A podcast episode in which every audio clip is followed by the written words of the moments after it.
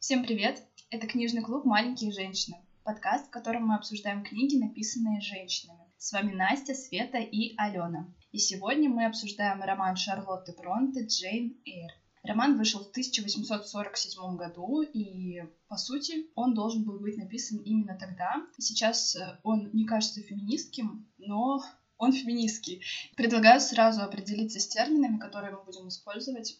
Э, Все-таки роман протофеминистский, а не феминистский. Можете здесь со мной поспорить, но протофеминизм предвосхищает современный феминизм эпоху, когда феминизма, по сути, не существовало как такового. Из истории мы знаем, что первая волна феминизма длилась с 1840 по 1920 годы. Э, но в 1847, по сути, еще ничего особенно сделано не было, и термина феминизма почти не существовал. Ну, в смысле, не существовал. Э, что в чем э, протофеминизм романа. По сути, в Джейн Эйр Шарлотта Бронте сформулировала базу будущего феминизма. Я прям могу зачитать замечательнейший отрывок из романа. Женщины испытывают то же, что и мужчины. У них та же потребность проявлять свои способности и искать для себя поле деятельности. Вынужденные жить под суровым гнетом традиций в костной среде, они страдают так же, как страдали бы на их месте мужчины. И когда привилегированный пол утверждает, что призвание женщины только печь пудинги, довязать чулки, играть на рояле да вышивать сумочки, то это слишком ограниченное суждение. Ну, как бы для нас это сейчас очевидно, э, для большинства людей, окей.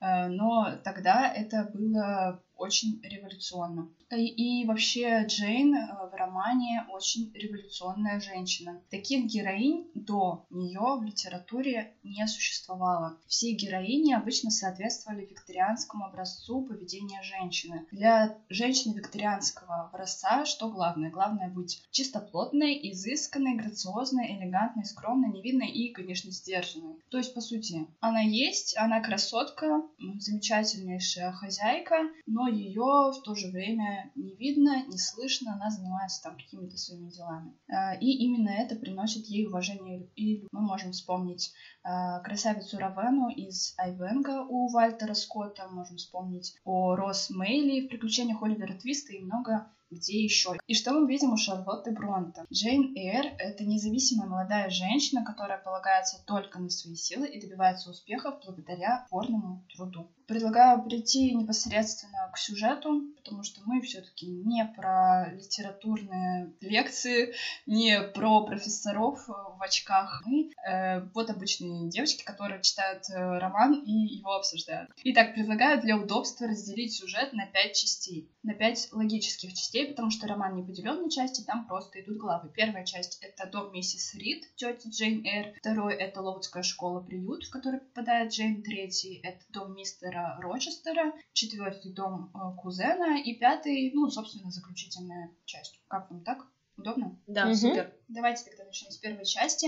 Э, дом миссис Рид, с которого начинается история Э, Джейн, э, Джейн пишет роман от своего имени и вспоминает себя в детстве. Ей вроде как 10 лет на начало истории, и мы видим совершенно чудовищную картину, которая происходит в доме ее э, Джейн сирота, у нее нет ни матери, ни отца, они умерли. Она отдана как бы на попечительство своей тете, которая не особо счастлива и рада ее присутствию в своем доме, как и в большинстве своем остальные. То есть единственная нянечка более-менее относится к ней, но Джейн страдает. Джейн в ужасных условиях. Просто было читать очень больно и очень грустно, сколько какое-то к ней неуважение, ее отрицание полное, просто ее там никто не считает за какую-то личность, за какого-то человека. Все говорят о том, что она какая-то там сумасшедшая, бешеная, там в ней дьявол, и что она совершенно некрасивая, и сравнивая ее с другими детьми, живущих в этом доме, как раз-таки родными детьми вот этой э, миссис Рид. Э, там все говорят о том, какие прекрасные детки, какая ужасная Джейн.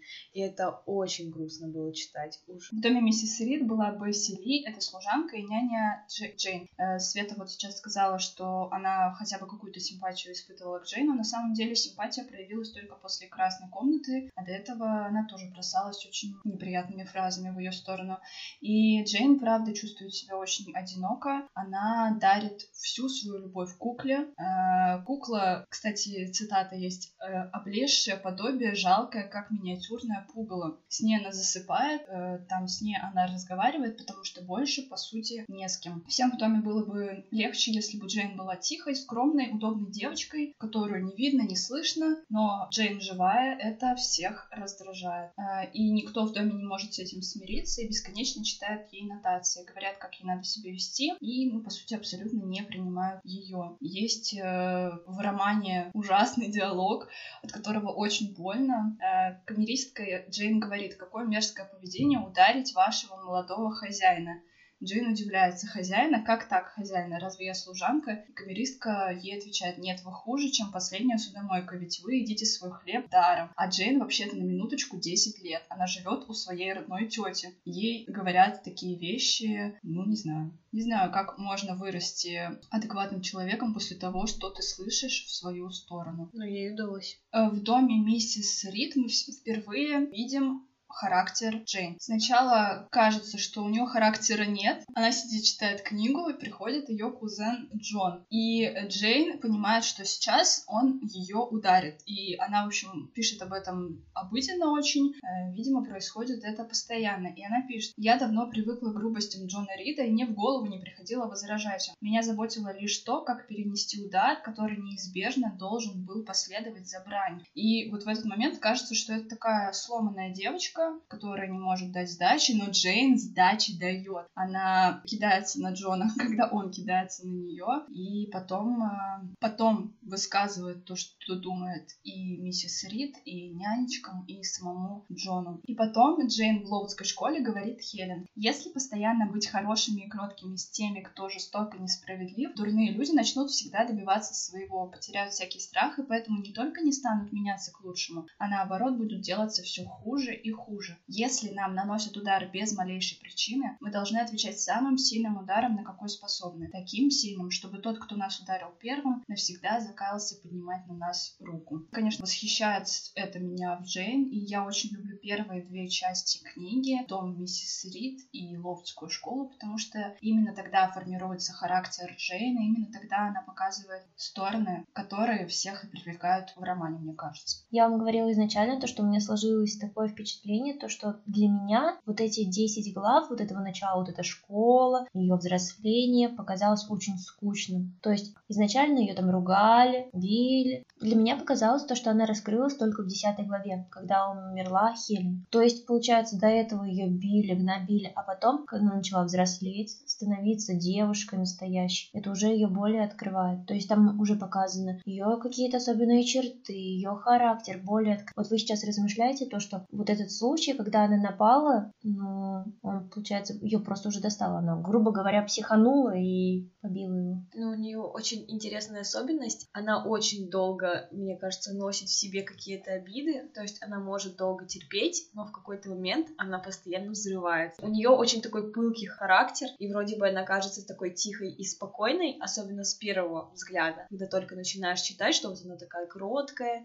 не может ответить, и потом просто она такая бац, и показывает свое настоящее вот это нутро, которое действительно борется, которое хочет э, постоять за себя, за свою жизнь. И вот мне кажется, что она может быть такой спокойной, спокойной, спокойной, но в какой-то момент ее спокойствие достигает пика, и она просто как бы сказали современные психологи, это нехорошо.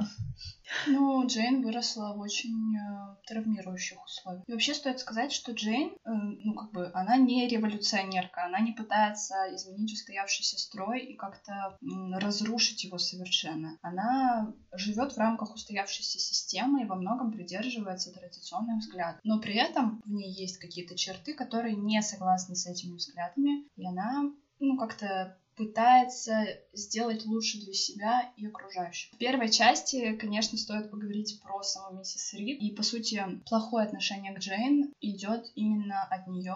Э, дети ненавидят Джейн, потому что их мать ненавидит Джейн, э, нянюшка там плохо относится к ней, потому что миссис Рид плохо относится к Джейн, и э, Джейн тоже восстает против миссис Рид. Есть две сцены, когда это очень ярко показано. После красной комнаты, после красной комнаты Джейн таким немножко шантажом занимается и говорит, что сказал бы вам дядя Рид, будь он жив. Он на небесах и знает все, что вы делаете и думаете. И мой папенька с маменькой тоже. Они знают, как вы запираете меня одну на весь день и как хотите, чтобы я умерла. А когда миссис Рид уже окончательно избавляется от Джейн, отправляет ее в Ловуд, а, Джейн ей на прощание говорит, я не склонна к обману, а миссис Рид э, мистеру Брокли Херсту рассказала, что Джейн лгунья, за ней нужно следить, чтобы ее там пароли и вообще не выпускали никуда. И Джейн говорит, я не склонна к обману, не то сказала бы, будто люблю вас. А я говорю прямо, что я не люблю вас, я ненавижу вас больше всех на свете. Но это тоже надо обладать очень большой силой, чтобы такое сказать взрослому человеку, тем более в то время.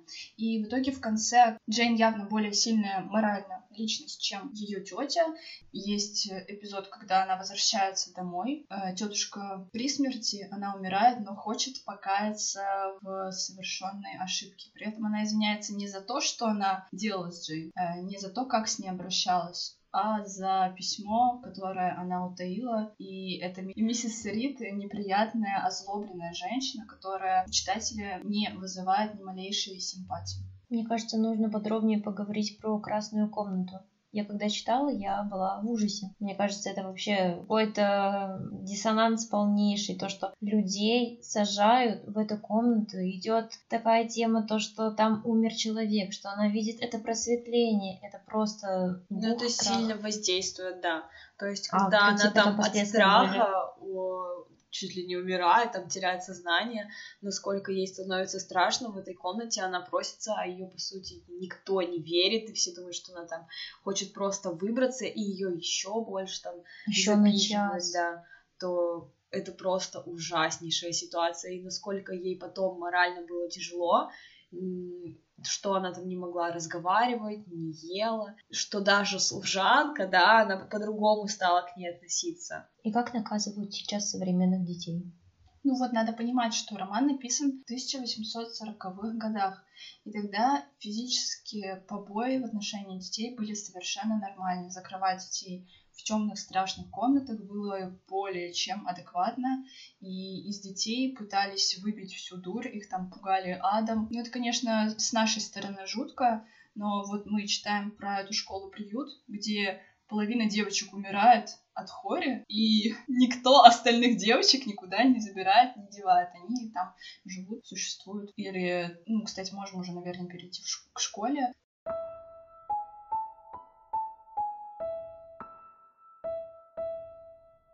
Лоудской школе, куда ее отправляют из дома миссис Рид, а, происходят вообще тоже достаточно страшные кошмарные условия, то есть их ужасно кормят, преподаватели некоторые там заставляют и позорят девочек, там учатся. Они спят в мороз, морозят ноги, ходят куда-то до церкви в своих тоненьких, э, каких-то очень легких одеждах, и они там э, за зиму у них там все ноги в коростах, в болячках, и когда вот наступает весна, они там чувствуют какое-то пробуждение, но весной эпидемия это пришла и приходит весной болезнь. Это эпидемия, где умирает половина, если не больше, э, всех девочек, которые там учились.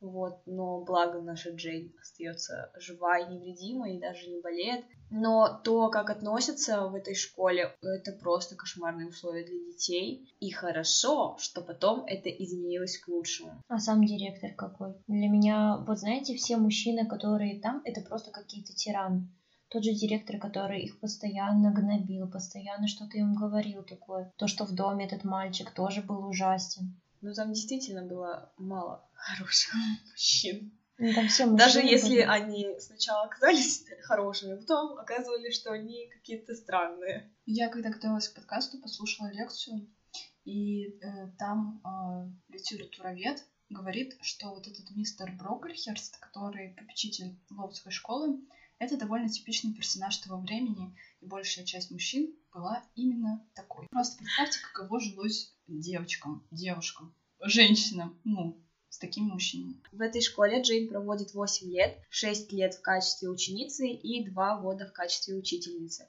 Она показывает достаточно хорошие результаты, у нее все э, получается, она быстро схватывает, у нее очень большая тяга к знаниям, она читает, узнает, общается с преподавателями и с директрисой она находит очень хороший язык, они практически становятся подругами, и вот только после ее женитьбы э, и уезда из Лоудской школы Джейн понимает, что, кажется, ее жизнь э, не ограничивается этой школой, и она может делать больше, и она хочет делать больше. Да, она пытается пробиться, сделать что-то для своего будущего. Для меня это один из ключевых моментов ее взросления когда она подает э, объявление в газету и начинает искать работу. И вот в 18 лет ее как раз берут на работу. Ну, это поступок, если она была в заперти постоянно на протяжении вот этой школы, школа, школа, видела обращение, и она не боится, она идет дальше, старается чего-то достигнуть. То есть, знаете, как будто миссия у человека там помочь всем. Но здесь для меня тоже э, показалось ее поступок очень смелым, то есть она не знала, как работают объявления, она долго об этом думала, она не знала, где люди ищут работу, она думала, что люди ищут работу только у знакомых, у друзей и так далее. И как озарение ей приходит то, что можно дать объявление о поиске работы, и это очень здорово, что она, можно сказать, действительно жила в заперти и видела только школу и не знала, какой может быть мир. И ей было настолько интересно, что она не боялась идти и делать какие-то новые шаги, неизвестные для нее. То есть она вообще не знала, что ее там ждет. Мне, и... кажется, мне кажется, очень подходит цитата Алены, которая она говорила в начале, то, что женщина не должна ограничиваться домашним очагом, и вот она должна получать столько же, сколько мужчина. То есть у нее, знаешь, как будто распахнулись крылья, и она такая, ну вот, настал тот момент, когда надо идти дальше. Да, я согласна. И этот шаг, ну, по сути, был одним из решающих в ее жизни. Есть очень важная вещь, которую надо проговорить про Джейн. У нее не было здоровой привязанности к человеку вот до появления в ее жизни школы. Она не знала, что такое любовь. Я уже говорила, что она дарила свою любовь старой потрепанной кукле.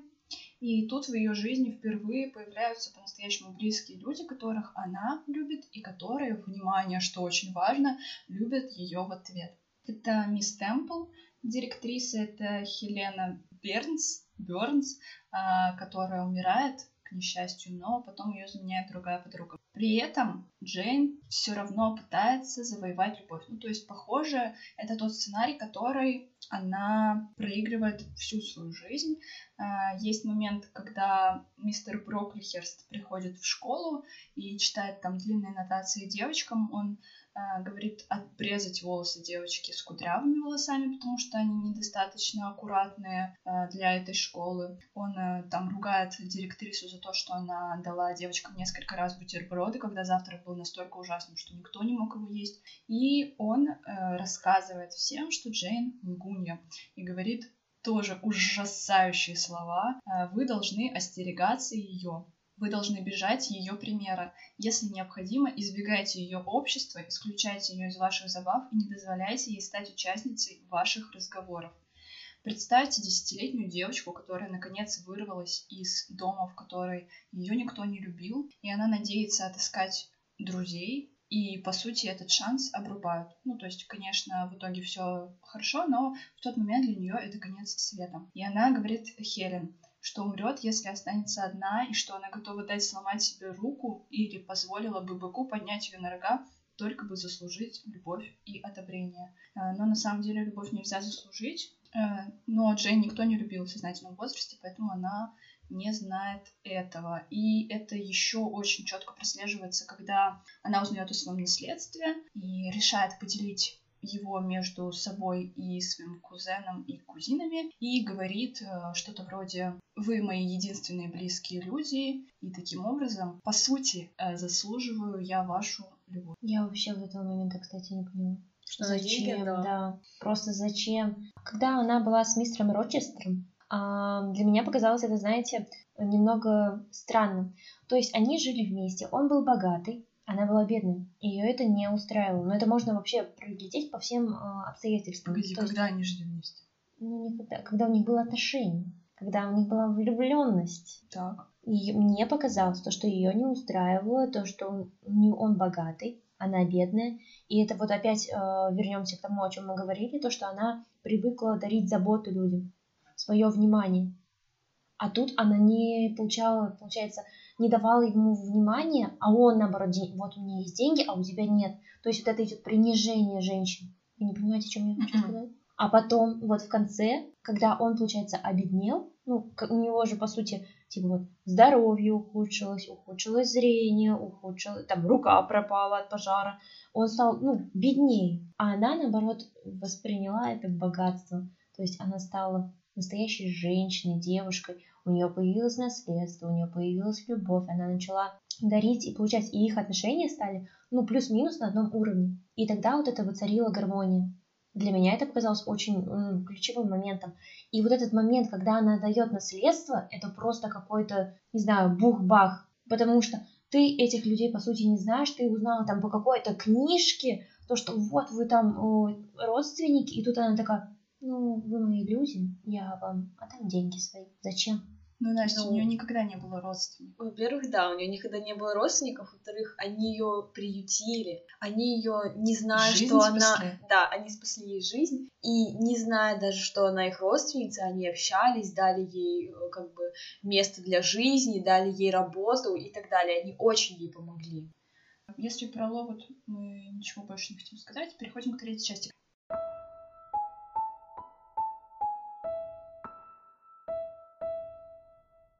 Давайте дом мистера Рочестера. Ну, мы, по сути, уже что-то сказали. Да, мы рассказали про дом. Ну, то, что она была гувернанткой. Она попала туда с помощью как раз-таки объявления. объявления. Она искала работу. После э, Лоудской школы она попадает э, в дом мистера Рочестера с помощью как раз-таки объявления. Э, в этом доме ищут гувернантку, и она становится гувернанткой маленькой девочки Адель. В этом доме ее принимают достаточно радушно. Во-первых, надо понимать, что у Джейн особо выбора не было, чем заниматься. Девочки, обедневшие, попадали вот в подобные школы, как Лоудская школа, и учились всяким премудростям. Надо сказать, что Лоудская школа довольно прогрессивная для того времени. Они там изучают географию, музыку, ну то есть что-то реально важное в этой жизни. При этом есть э, очень удивительный парадокс. Джейн бедная девушка, э, у которой умерли родители, более образована, чем дети богатых родителей, чем, например, дети миссис Рид, и это тоже видно в конце. Они там особо не читают, девушки ничего не делают, не умеют рисовать. И вот Джейн попадает в дом мистера Рочестера. Первые минуты, когда мы видим этого мистера Рочестера, что мы испытываем? Я испытывала отвращение и презрение. И мое мнение поменялось только в конце, когда он потерял руку и ослеп. Извините, девочки, я себя немножко презираю за это, но это так. Он ведет себя отстраненно, холодно, равнодушно и резко. Он зовет Джейн э, в гостиную и даже не смотрит на нее. Джейн это, в общем-то, устраивает, потому что она не привыкла к пышным приемам, к каким-то светским разговорам. Я для себя отметила, что еще там пять лет назад я была бы в восторге от такого героя, как мистер Рочестер. Для меня были кумирами там какой-нибудь Печорин, Базаров, э, Онегин, просто какие-то ледышки, которым плевать на всех абсолютно. Но сейчас понимаю, что это пассивно-агрессивный человек, он очень токсичный, у него очень много психологических травм, кстати, о которых мы узнаем по ходу сюжета. И с ним, на самом деле, лучше вообще не связываться и даже не разговаривать. И он ведет себя очень часто по-детски. Он э, пытается Джейн заставить ревновать с этой Инграм Бланш э, и до конца не рассказывает ей, что хочет жениться на ней. Относится к ней как к вещи, что ли. Мне показалось то, что он специально хочет. Ну, он, получается же, пытался услышать от нее первое то, что признание в любви. Он все время такой намекал, не договаривал.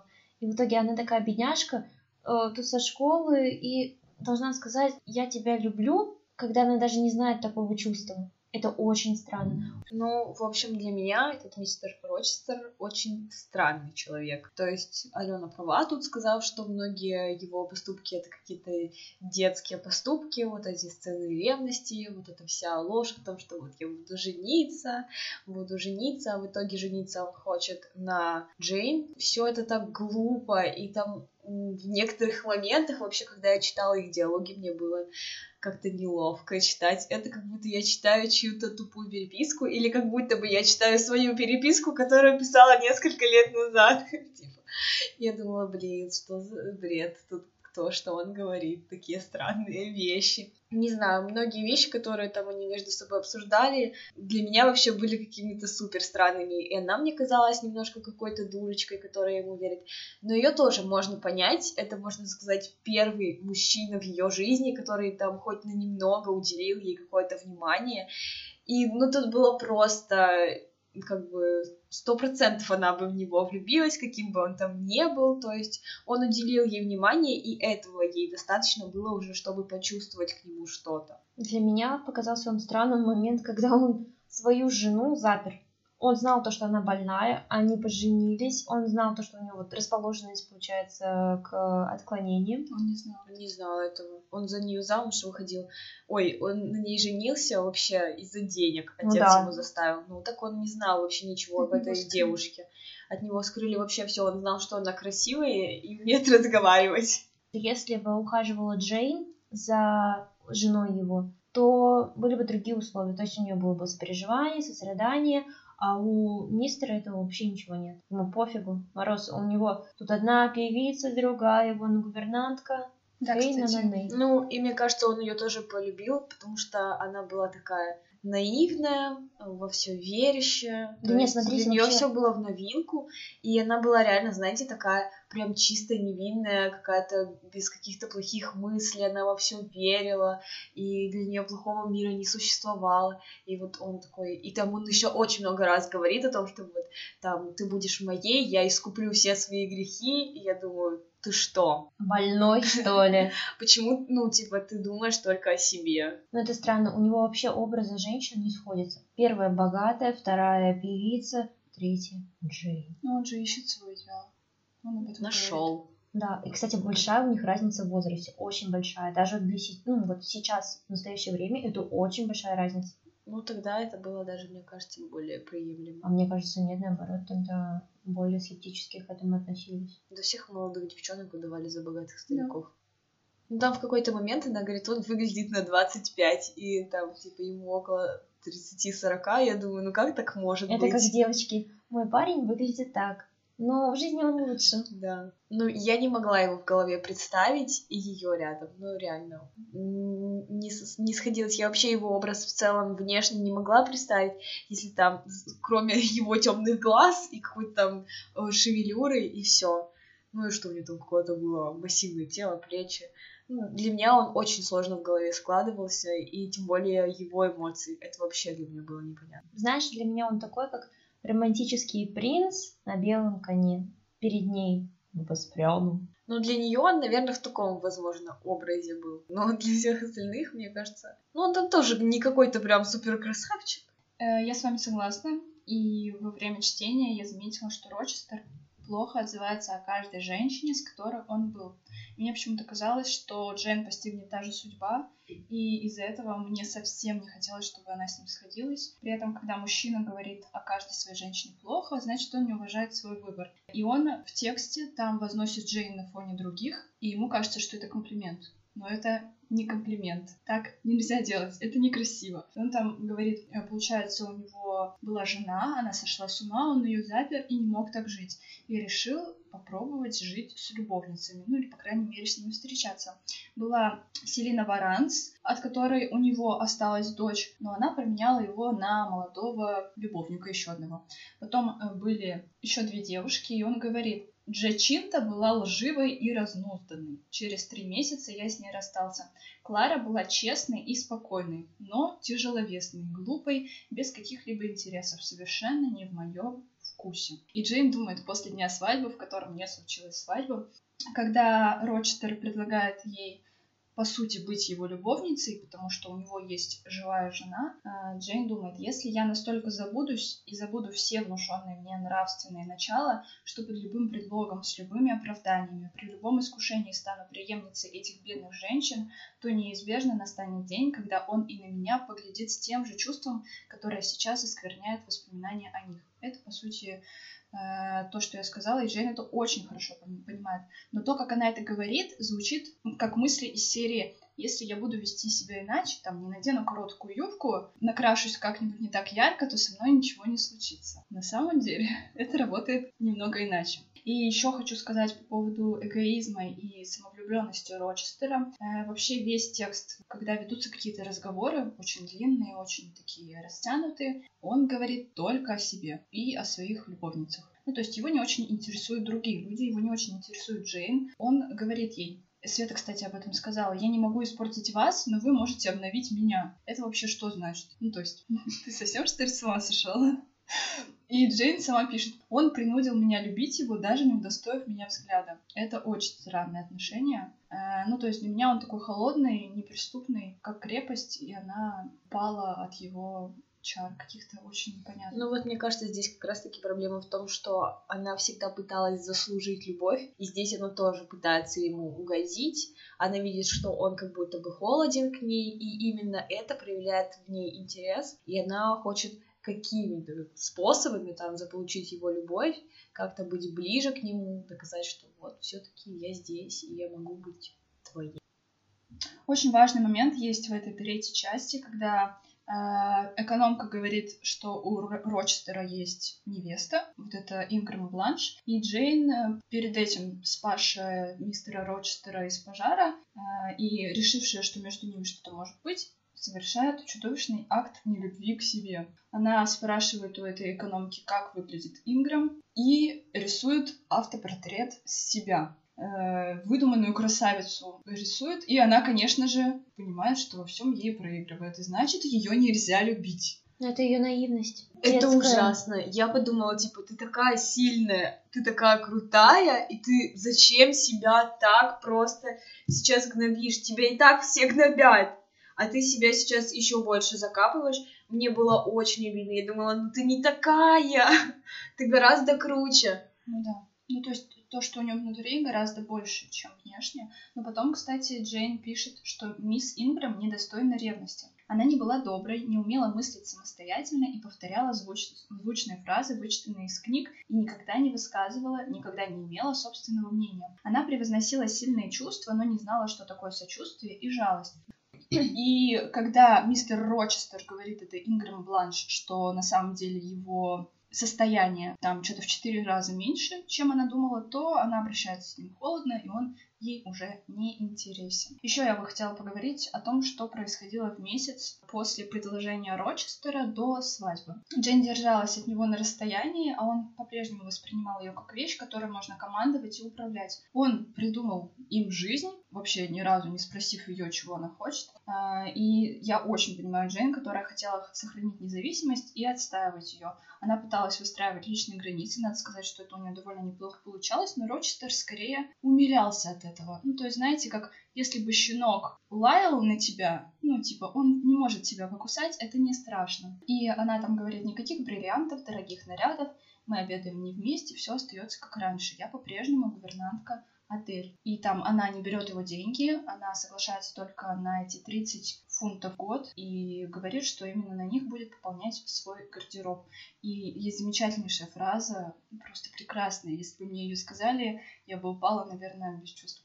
«Э, а от вас я не возьму ничего, кроме вашего сердца. А если я взамен дам вам свое, то мы будем квиты. Ну, девочки, согласитесь, что это очень, Очень красиво. Я согласна. И что происходит с Рочестером, когда Джин ему отказывает от его предложения замечательнейшего, конечно, стать любовницей. Он говорит снова о себе. Не о Джейн, о том, что она осталась обманутой. Он говорит, брось взгляд на мою страшную жизнь, когда ты будешь далеко. Все счастье исчезнет с тобой. И что останется? Вместо жены у меня сумасшедшая наверху. Почему бы тебе просто не отослать меня какой-нибудь покойнице на кладбище? Что мне делать? Где искать спутницу и хоть немного надежды? Вообще ничего, что это ты ее обманула и почти разрушила ее жизнь. Это как бы вообще ерунда какая-то. Это вообще просто какой-то крах вообще всех мыслей, всех вообще вот это, ну у меня есть жена, ну ты можешь быть любовницей. Это вообще как понимать? ты тут с человеком живешь, его, грубо говоря, ну, любишь, пытаешься услышать о каких-то чувствах, и ты такой, ну, не жена. Я бы не согласилась стать любовницей. Меня больше всего вообще поразило то, что сказала Алена, то, что он все еще как будто бы, не знаю, пытался обвинить даже Джей, что вот ты сейчас уйдешь, мне будет плохо, ты будешь виновата, вот потом вспоминай, как я там, не знаю, помру где-то без тебя, я вот не очистил свою духовную сущность. Ну, знаешь, как такой знаю. маленький мальчик самовлюбленный, которому что-то не так, не по пути, не по пути что-то рушится у него, и он сразу все обидки кидает, всё. Ну вот это такие вот детские у него поступки, да. Не сходится он с возрастом, как будто у них должен поменяться возраст. Она такая уже потрепанная жизнью, прожила горе, и он такой,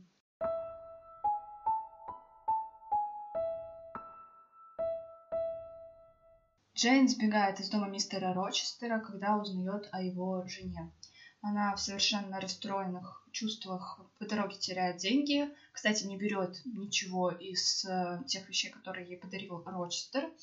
И несколько дней, что-то три вроде, скитается без еды, без воды и, по сути, без э, какого-то людского участия. И э, в какой-то момент она понимает, что скоро умрет, и натыкается на дом э, в поле или в лесу. Он э, находится отдельно от других домов. Вначале ее прогоняют оттуда, а потом священник, местный священник, спасает ее. Она э, отлеживается несколько дней. В итоге оказывается, что этот священник ее кузен, и там же она знакомится с, двумя своими кузинами.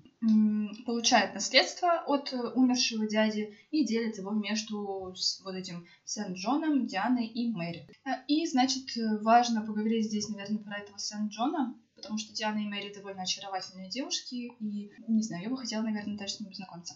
И э, Сент-Джон долго следит за Джейн, э, поглядывает из своего угла, но тоже особенно с ней не разговаривает. Он хмурый, закрытый, мрачный. Он заставляет ее там отложить э, свое занятие немецким и начать учить какой-то непонятный индийский язык э, ради того, чтобы помочь ему. И в итоге предлагает ей выйти за него замуж. И при этом говорит следующие слова. «Бог и природа предназначили тебя в жены миссионеру.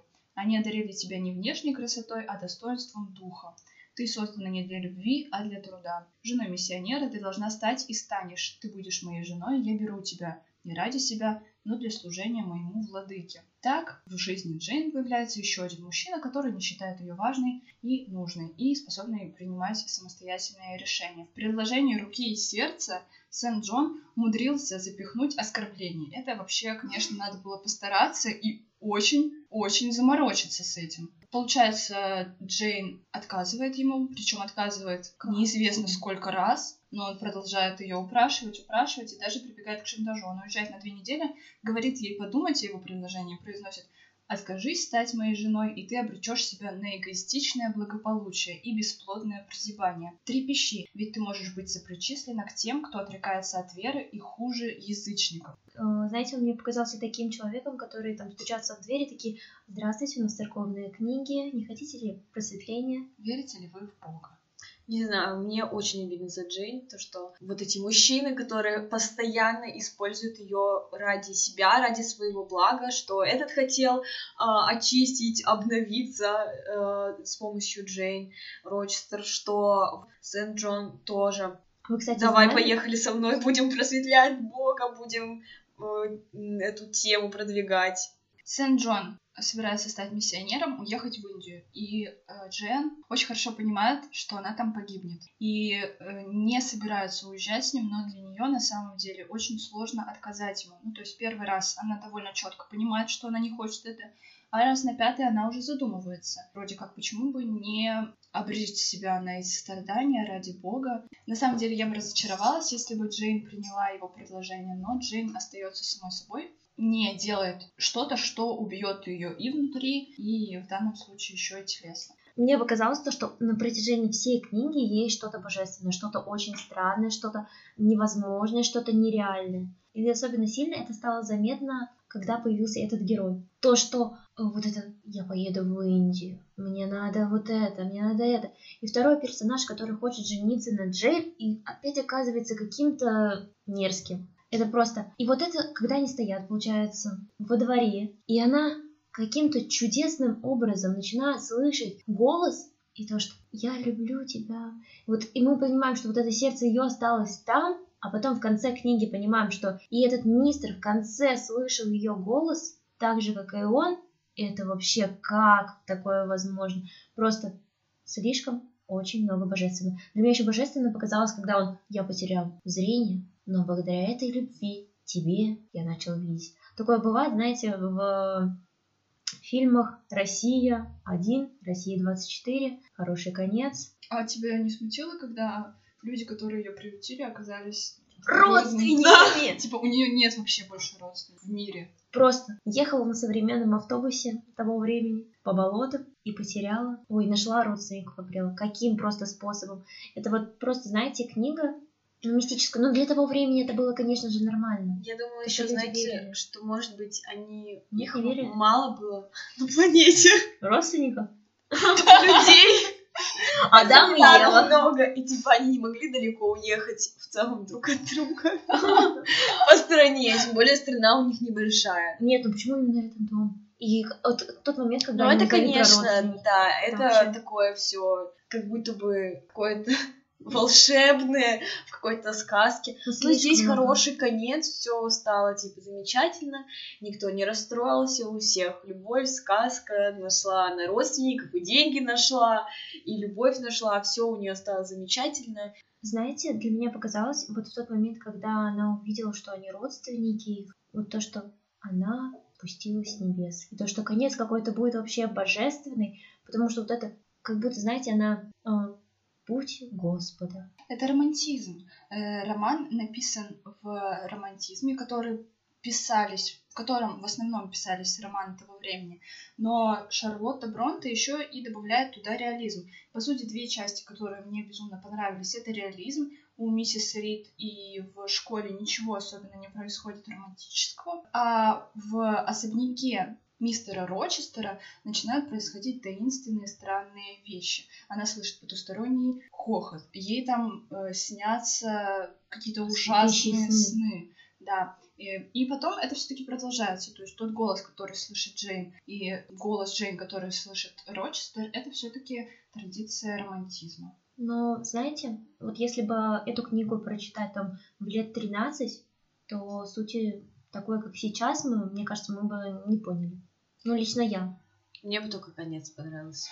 Ну да, то, что счастлив, счастливы вместе. Вот я вчера говорила бабушке об этой книге, она сказала, мы читали, нам очень нравилось.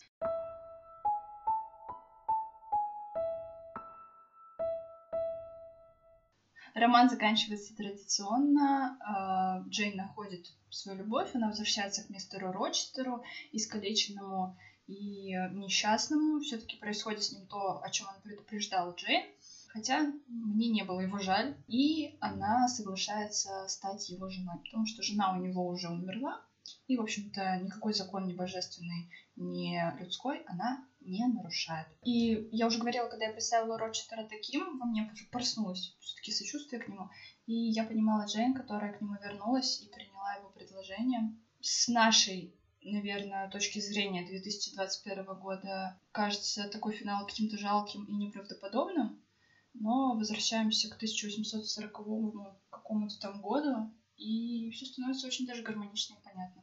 А для меня это было не гармонично вообще никак. А мне было очень даже гармонично. Я вот оставила себя на место этой Джейн и думала, блин, вот я так люблю человека, вот я не могу просто, и потом она говорит, я каждый день там о нем думала, не было ни дня, чтобы не возникло у меня мысли, и она настолько поглощена реально этими мыслями, и пусть, возможно, это ее влюбленность, да, может в какой-то степени надумана и от того, что ее никто не любил, и от того, что он проявил к ней какое-то внимание и заботу, но она его действительно очень любит и привязана к нему. И я бы подумала, что я бы вообще, даже тогда еще с любовницей, я бы сказала, ладно, любимый, я тебя прощаю, давай просто будем жить вместе. И то, что она вернулась, я ее прекрасно понимаю. Я бы вернулась тоже. Для меня это показалось вообще нет, нет, не возвращайся. Потому что, знаете, это вот просто первая любовь. Просто первая любовь, просто эмоции, чувства, наивность. Мне показалось так то, что ее никто не любил, тут ее ну, кто-то хоть как-то полюбил. То, что она кому-то проявила чувства, к ней проявили чувства. Все, первая любовь, взаимность и все, бабочки в животе. И поэтому ей так показалось. Для меня это было так. То, что, знаете, первые отношения, Все серьезно. Ну, И то, что это было очень отчаянно. То, что она такая, я Настя, ну я хочу напоминаю, что мы в вернуться». 19 веке, и ты тогда не могла попробовать повстречаться с 20 парнями за свою жизнь. Ну, блин, ну, Ну, это типа, даже с двумя ты не могла попробовать. Ну, то есть, ты даже целоваться с ними не могла до свадьбы. Вообще никак. Ну, мне Да он вообще... ей предлагает, в 19 веке он ей предлагает стать любовницей. Ну, она бы стала падшей женщиной. Ты понимаешь, как бы к ней относились в обществе? Но странный момент, когда она такая сначала говорит любовница, я не хочу быть любовницей, и потом такая, но я его очень люблю, дня не прошло, когда я о нем не вспоминала, мы вернулись, все хорошо. А что она может поделать своими чувствами? Она его действительно любит, она ничего не может с этим сделать. Но надо сказать, что если бы она вернулась в тот дом, и там по-прежнему была бы жена, она бы не вышла за него. Да, я это же хотела сказать. Ну, Она уже, во-первых, вернулась потому, что она чувствовала себя независимой. У нее уже были деньги, у нее уже была какая-то там даже работа, пусть которую она потом оставила, но она все равно чувствовала себя гораздо сильнее и выше, чем была, когда Ну, уходила. это как я говорила вначале, то, что она Да, почувствовала здесь я равенство. согласна, она почувствовала равенство, но Алена права, что если бы она пришла, а он также был, жил бы со своей женой в этом доме, э, который не загорел и пожара не случилось, то, скорее всего, она бы вернулась обратно к своим родственникам и жила бы, скорее всего, там, как-то с ними нашла бы другую любовь. Мгм. Понятно, у нее бы это все, возможно, там забылось постепенно, потихонечку, но так как она приходит в ту ситуацию, что он, во-первых, э, в таком бедственном положении, и ей хочется помочь, потому что она его любит, и оставить она его не может, потому что он уже и один в целом, да никто уже не мешается.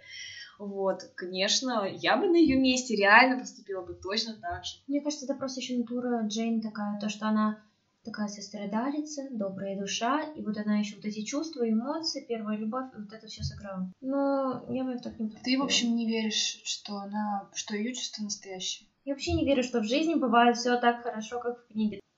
Надо, кстати, сказать, что э, Рочестер кажется еще более приятным, потому что Джейн возвращается к нему после Сент-Джона.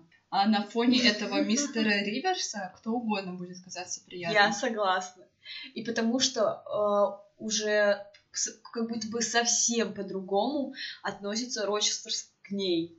То Видно, есть что он ее любит. Да, уже видно вот от то, что он и о ней заботится тоже, и говорит, какая она. И вот он вроде уже вот реально, он просто тает от нее, она здесь, у него сразу какие-то живительные силы появились. Знаете, подходит цитата «Имея не ценим, потерявши плачем». А Он понял то, что потерял ее. Ну, он с самого начала ее ценил, на самом деле. Просто по-своему, как-то эгоистично и по-детски. Непонятно на данный момент. Ну, Вы знаете, у меня поразил тот момент, когда у них там все хорошо, и он говорит, знаешь, мне кажется, мне улучшилось зрение. И она такая, «А, это любовь, это моя любовь. Ну, это очень странно. Ну это может быть. Я Ну, тебе говорю, это романтизм. Настя, это не реалистический роман, который написан по автобиографии Шарлотты Бронте. Ну, типа, это нереально произошло. Эх, не романтическая натура я.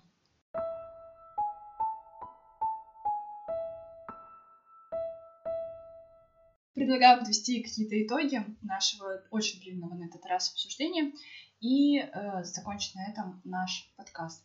Давайте, как обычно, поделимся своими в целом впечатлениями. Представьте, что мы ни о чем не говорили, и вам нужно кратко порекомендовать или не порекомендовать книжку и почему. На протяжении всей книги, всего прочтения у меня менялось мнение вообще о каждом герое. И это очень интересно. То есть все герои не были постоянно одними и теми же. Они постоянно раскрывали какие-то свои новые э, черты характера, какие-то новые эмоции, свои поступки совершали. Поэтому э, это очень интересно. И действия романа развиваются стремительно, и они постоянно находятся в движении. Ты постоянно думаешь о том, что же будет дальше, как развернется следующая сцена, постоянно какая-то смена локаций, вот, э, и это именно как бы заставляет остаться и заставляет читать до конца. Это мне очень понравилось. На самом деле, я бы порекомендовала бы эту книгу. Для меня показалась она очень интересной, даже несмотря на то, что прошло очень много времени и до сих пор она остается актуальной. То есть даже многие моменты, переводя сейчас на современные ситуации вот этих отношений, они очень актуальны.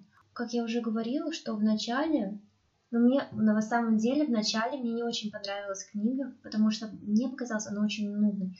То есть я слышала про нее очень много разных отзывов, то что она и скучная, и монотонная, и что люди в полнейшем восторге от нее. И я все думала, ну, а как же я отреагирую? И вот это я читаю, читаю, читаю, и понимаю, что, ну, очень скучно. Просто. И потом уже когда я начала читать конец, я такая, хм, тут интересненько. И начинаю читать середину и понимаю, что не такая плохая книга, можно над чем-то задуматься, но я бы порекомендовала ее читать лет с 18, наверное, потому что меняется взгляд, меняется на многие ситуации. То есть, ну, девочки там 13-14 лет не поймут, о чем идет речь вообще. То есть вот это отношения, серьезно, вот это ее бьют, и над ней издеваются. Все мужчины над ней в этой книге издевались, ну только не считая конец. Но они бы не поняли этого. Я бы ее порекомендовала. Интересно, что Света сначала сказала, что книга довольно динамичная, и там постоянно меняются локации, и поэтому ее интересно читать. И после Настя сказала, что первая половина книги скучная, размеренная и вообще никакая. Я ничью сторону не приму. я в восторге от книги, и я ее точно порекомендую вообще каждому человеку. И, наверное, в каждом возрасте она будет воспринята по-своему. Если подводить какие-то итоги нашего обсуждения, то эта книга революционная для своего времени. Она, кстати, взорвала вообще литературное сообщество. О ней писал каждый человек, который хотя бы что-то говорил про литературу. И я забыла рассказать очень интересный факт. Э, Шарлотта Бронте во втором издании э, Джейн Эйр посвятила книгу Уильяму Теккерю. Это писатель того времени, которым она восхищалась, но не была с ним лично знакома. А у Теккери, внимание, была сумасшедшая жена, которая сошла с ума, и он ее вроде поместил а, в лечебное учреждение. А Шарлотта была гувернанткой. И все решили, что она любовница Теккери, и когда книгу переводили на русский язык, э, ее позиционировали как книгу гувернантки Теккери, которая была его любовницей. Вот такой вот интересный факт. Это очень Я странно. этого факта не знала. Да. А, Джейн совершенно потрясающая героиня, которая остается смелой даже сейчас, за которой интересно наблюдать даже сейчас, хотя напомню, что прошло очень много лет с момента ее написания. Книга замечательнейшая. Спасибо вам за то, что вы послушали наше длинное обсуждение ее, и надеемся, что вам понравилось, даже если вы не читали эту книгу. В следующий раз мы не будем брать какую-то одну книгу, мы обсудим много книг сразу, без спойлеров. Возьмем много разных историй разных женщин. До встречи, подписывайтесь на наш инстаграм Women's Book Club, э, книжный клуб «Маленькие женщины» и слушайте нас на всех платформах бесплатно. Всем пока-пока. Пока. До встречи.